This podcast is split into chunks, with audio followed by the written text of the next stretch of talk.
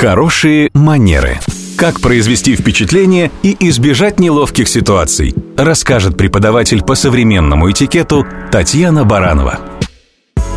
Здравствуйте. Такая, казалось бы, незамысловатая вещь, как визитная карточка, на самом деле не так проста, как кажется.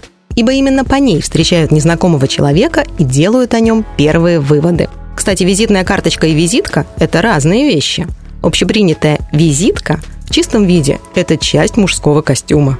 А вообще этот маленький прямоугольник запросто может повлиять на деловые отношения. Точно так же, кстати, как нелепый рингтон мобильного телефона во время серьезных переговоров. В деловом мире чересчур креативная визитная карточка может вызвать удивление или даже отторжение. Менее, вс- менее всего склонны к творчеству дипломаты и другие официальные лица.